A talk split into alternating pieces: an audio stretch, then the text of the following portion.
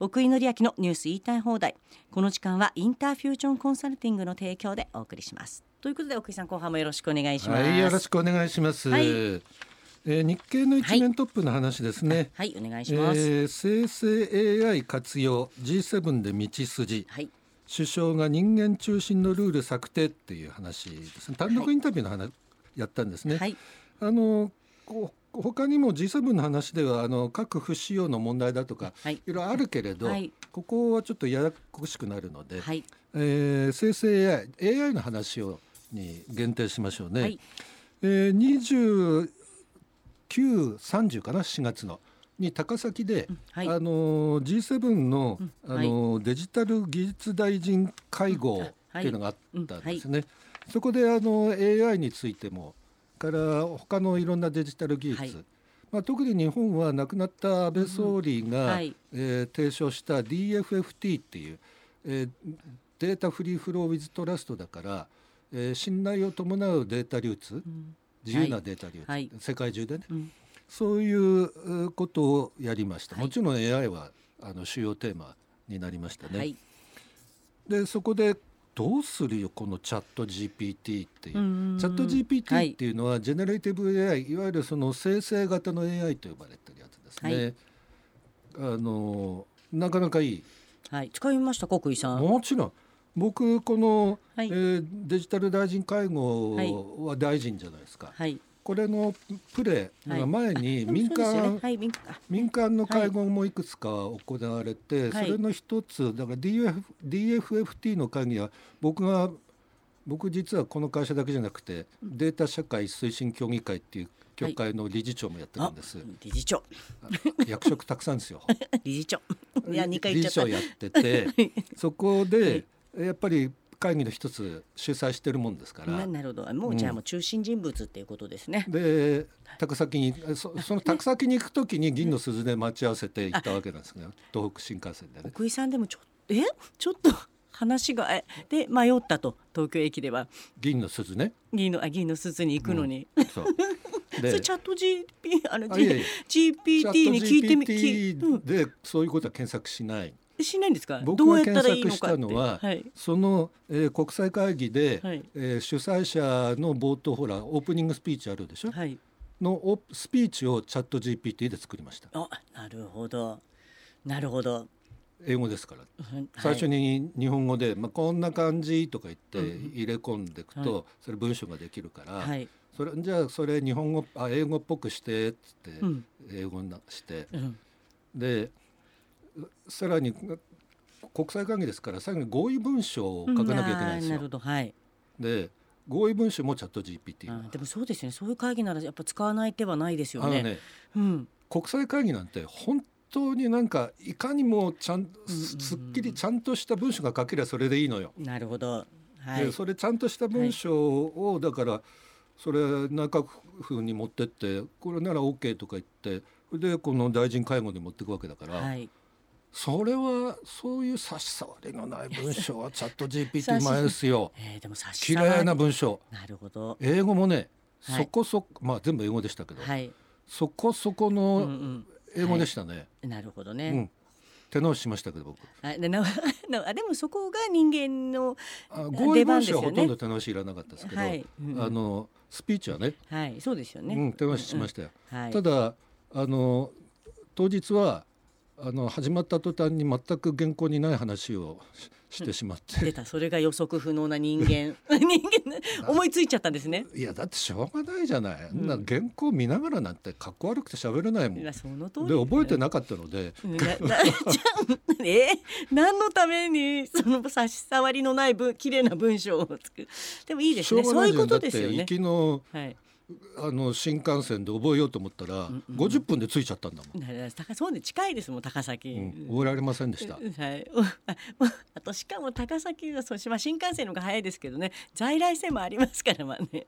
まあいいです。大丈夫です、まあはい。僕が行くなら新幹線でしょやっぱり、まあそうですよね。ね。グリーン車ですよね、うん、経営者は新幹線よ。そうです。そう。それで散々それやった後ね、はい。えーかでもでそれではい結局な、はい。話の中身に入ると、はい。あまりにもすごすぎて、このチャット GPT というのは生成型 AI って言われてるもので、はい。えーマイクロソフトがこうん。のオープン AI って会社の製品なんですが、はい。マイクロソフトがそこに投資していて、マイクロソフトの、えー検索ソフトが Bing っていうんですが Bing にも載せています。はい。えー正確に言うと、うん。はい。誰でも使えるはい。チャット GPT っていうサイトがあってはい。本当に使えるんです。うんよりはマイクロソフトのうんう Bing ん。で使った方が、はい。えー出出出出生の URL が出るんで、うん割とそっちの方がいけてる、うんなるほどですね奥井さん的には、うん。はい。あのマイクロソフトはこれこういうのにちょっと上かぶせして使いやすくしてるっていうことだからね、うん。うんその方がいいんです。そのうちだってこの、えーチャット GPT が、はい。えーマイクロソフトだとワードとかエクセルとかはパワーポイントとかあるじゃないですか、はい。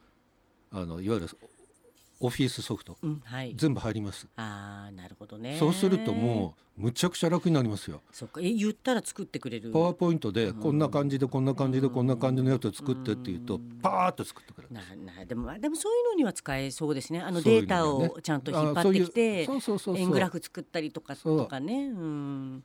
いやだからねはい。これはねはい。勝手にデータ持ってきているんで、はいあの著作権だとうか、んあと、なんだろう個人情報だよね。でもこれもだから、うん。要するにブラックボックスなんですよ。はい。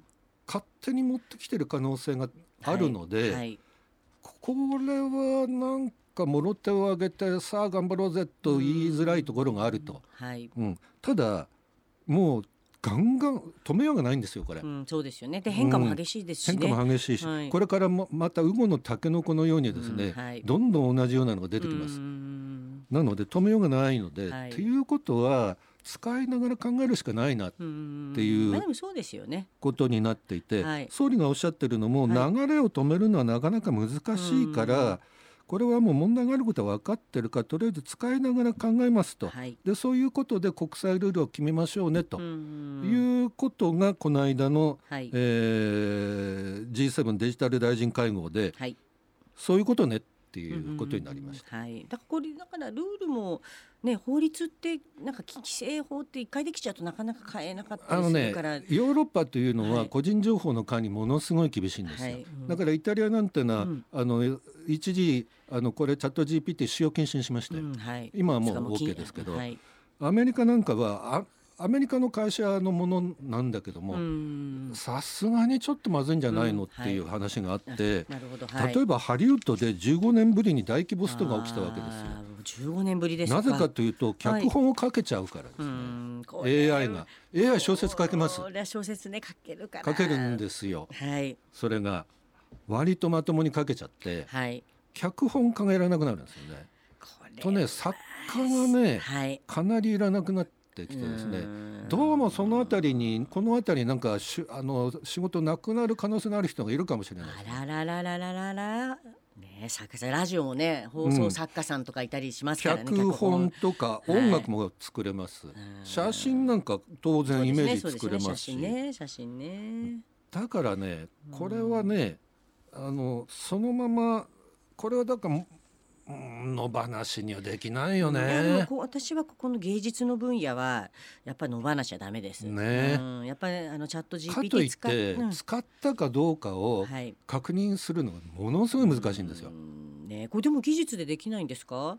それはねうんいくつかあるんですそういうソフトが。ねどこから引用してますっていうあもう引ど用先こかで引用してますっていうことを、うんあの明示できればいいんだけどはい。今のホーズなんですうよ。ん。だそこということはですよね。引用される。る側が、はい例えばあの何何らかのマークをあの、うんうんほらお札の透かしみたいなはい。うんやつ入れるみたいなはいことやらないといけないかなとか、うん要するに面倒くさいんです手間がでもそこをちょっとやっぱやるべきですね。やらないとダメです。うんだと思います。ね個人情報も同様です。うん、はい、そうかはいなるほど。はい。でそうは言ってもとりあえず頑張って使うしかねえじゃねえかって言って、はい。ソフトバンクがはい。あそこはあのグループでほら LINE とか Yahoo とかいるじゃないですか。うんうんまず使うって言ってはい新会社うん作って、あなるほどね、うん新会社。えーソフトバンクの宮川社長ですね、えー新 AI が人間の知能を超えるシンギュラリティがとうとう来たかという感覚だシンギュラリティってご存知です？うんはい。あ何でしたっけ？あ AI が人人間を超えはい。るとはい。あのいうやつ。社会時代っていうね現象ってことですね、うん。はい。はい、これ勘違いです。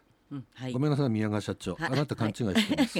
なるほど。はい。あのこれはまだ来てない。チャット GPT は特定型 AI であって、はい。シングラリティは汎用型 AI ジェネラリティブ AI とは違います、はい。あ違います。はい。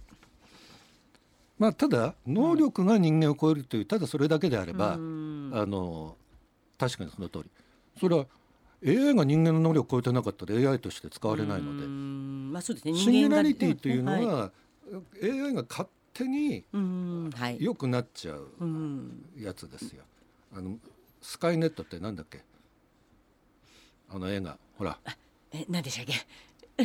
ほら。あここで言うとここでチャット GPT に聞いたら出てくるのに。そうなんだよ。ね、あ今でもそれ GTP じゃ GPT じゃなくてもし 主にあのねああれなんだっけ？まあ要するに AI る。が、はい。あの人間を支配するというような世界は、うんはい。これはねあの AI に自我を持たせるっていうことでしょ、うんはい。自我ね。はい。チャット GPT あの、質問しないと答えてくれませんから。あ、それ自我じゃないですもんねそういうの自我って言わないですそうねですよね。ええ。うん。だからちょっとシンギュラリティとは違います。なるほどね。でも、はい。とりあえず使い倒せっていう指示はうん。社長として非常に正しいでなすね。ね何が良くて何が悪いかを。そうですよね。はい。うん、知らないとね、うん、使わない。あだからすみません。反省します。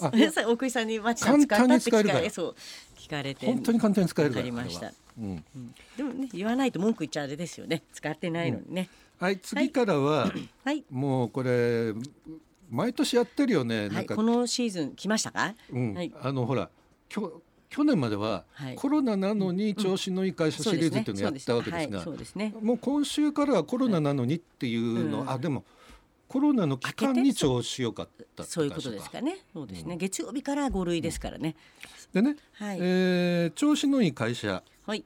えートヨタがですね今年度、はい。営業利益が3兆円になりそうだ、うーん。とんでもないですよ、ん。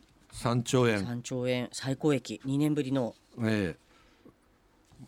売上も30何兆でしょ、はい。でもトヨタすごいですねまあうん。まだだって電気自動車が本腰なわけじゃない電気じゃないですか。自動車はもう大手の中でビリです。ですよね、はい。なのにのなのに圧倒的に利益率が高い。うん。ね。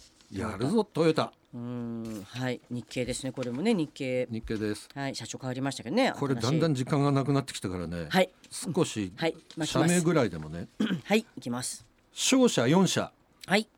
これ去年もこれだったんだけどね、はいえー三菱商事、はい。三井物産、はい。えー住友商事はい。丸紅。はい。先週三井物産が1兆円利益うんあそうです超えたって説明しましたが、はい。えー予想通りあの三菱商事がそれを超えてきましたね。はい。あらら本当だ。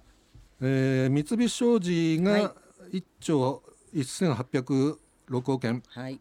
三井物産1兆1306億円はい。とか言って。すごい、ですね。うん、あのー伊藤忠を除く4社が、はい。えー最高益です。い。伊藤忠もほぼ過去最う高益です。ん。ただ残念ながらあの今年度ははい。減収になるそう、ななるほどね。はい。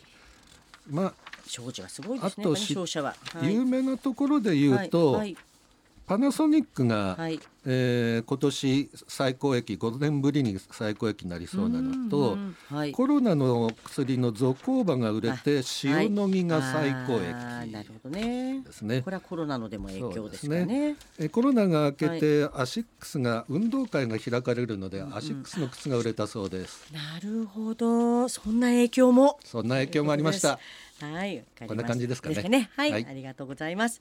奥井紀明のニュース言いたい放題。この時間はインターフュージョンコンサルティングの提供でお送りしました。